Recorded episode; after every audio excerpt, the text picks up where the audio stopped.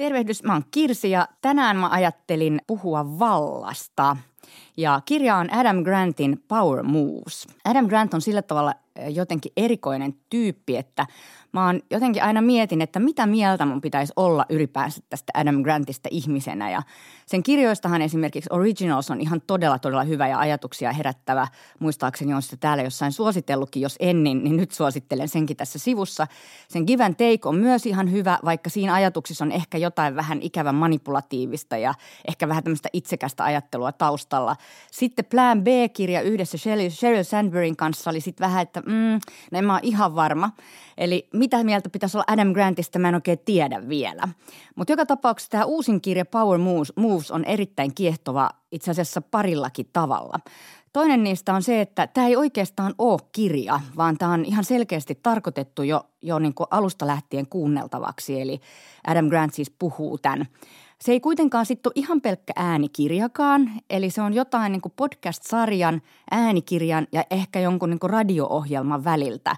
Se on viihdyttävä, se on tosi nopea temponen ja se on erittäin kiinnostava. Tämä kirja ja siis Adam Grant lähtee liikkeelle Davosista, missä niin sanottu valta kokoontuu vuosittain – Grant käsittelee tässä valtaa eri näkökulmista. Se käsittelee yhteiskunnan valtaa, johtajan valtaa, tiimin valtaa, ideoiden valtaa, tekoälyn valtaa, vanhaa versus uutta valtaa ja myös naisten valtaa. Kirja toimii tosi hyvin sen takia mun mielestä, että siinä on annettu ääni näille haastateltaville itselleen. Eli nämä haastattelut on sellaisena kuunneltavissa ja Adam Grant sitten puhuu siinä välissä aina tästä valtateemasta – tässä on mukana johtajia niin General Motorsista, Googlelta, Slackista, Goldman Sachsilta, NASAsta, Facebookista, Gates Foundationin toimitusjohtaja, Microsoftin toimitusjohtaja ja niin edelleen. Eli tämä kirja on, on niin kuin voisi sanoa, ilotulitus ajatuksia vallan ympärillä vähän hengästyttäväänkin tahtiin. Ja vaikka tässä on tämä punainen lanka olemassa, niin tämä on jotenkin innostavan monipuolinen –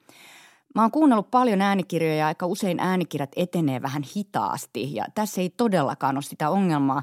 Tässä pitää keskittyä todella tarkkaan, että pysyy perässä, eli tämä on tosi nopea temponen. No äh, kirjassa kerrotaan siitä, että valta muuttuu koko ajan ja viime vuosina siinä on tapahtunut vielä iso muutos. Eli tämmöistä salailusta ja harvainvallasta on siirrytty läpinäkyvään massanvaltaan, ei vähiten kommunikaatiovallankumouksen takia. Meillä on halu ja kyky kommunikoida ja se on sinällään jo valtaa.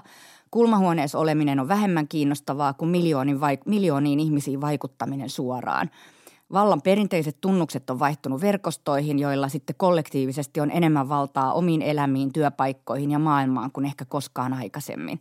Ja kuinka tässä maailmassa sitten pitäisi navigoida ja erityisesti ehkä kysymys on, että kuinka nämä vanhan vallan edustajat, niin jotka siellä Davosissa nyt kokoontuu, niin osaa sitten navigoida tässä uudessa uuden vallan maailmassa – Adam Grant antaa näiden haastattelujen avulla enemmän ehkä tämmöisiä innostavia sytykkeitä ja ajatuksia, hyviä kysymyksiä kuin varsinaisesti valmiita vastauksia ja, ja se on itse asiassa ihan hyvä asia.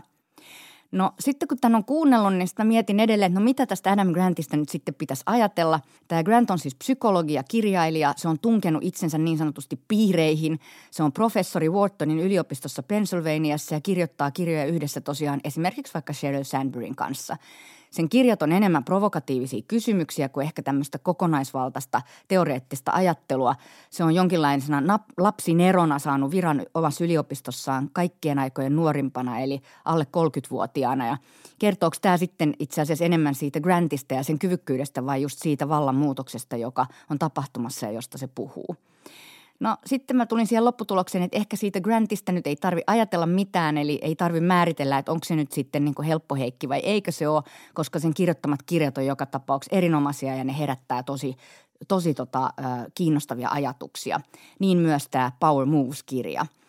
Ehkä pieni miinus tämän tämän kirjan niin kuin osiossa on, on tämän vinkkiosaston. Siinä on aina jokaisen niin kuin luvun jälkeen on tämmöinen vinkkiosasto. Ja, ja tota, siinä on siis erittäin ärsyttävä taustamusiikki, joka, joka jotenkin niin kuin ärsyttää sitä kuuntelemista ja vähän häiritsee sitä.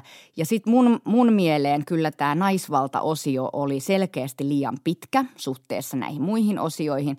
Ja siinä tuli ehkä hieman tämmöinen mansplaining fiilis siitä, siitä, vaikka se sinänsä oli kyllä kiinnostava ajattelu ja siinäkin haastattelut oli tosi hyviä. Mut kokonaisuudessaan tämä kirja, joka siis on äänikirja ja podcastin yhdistelmä, on Adam Grantin Power Moves ja se kannattaa lukea.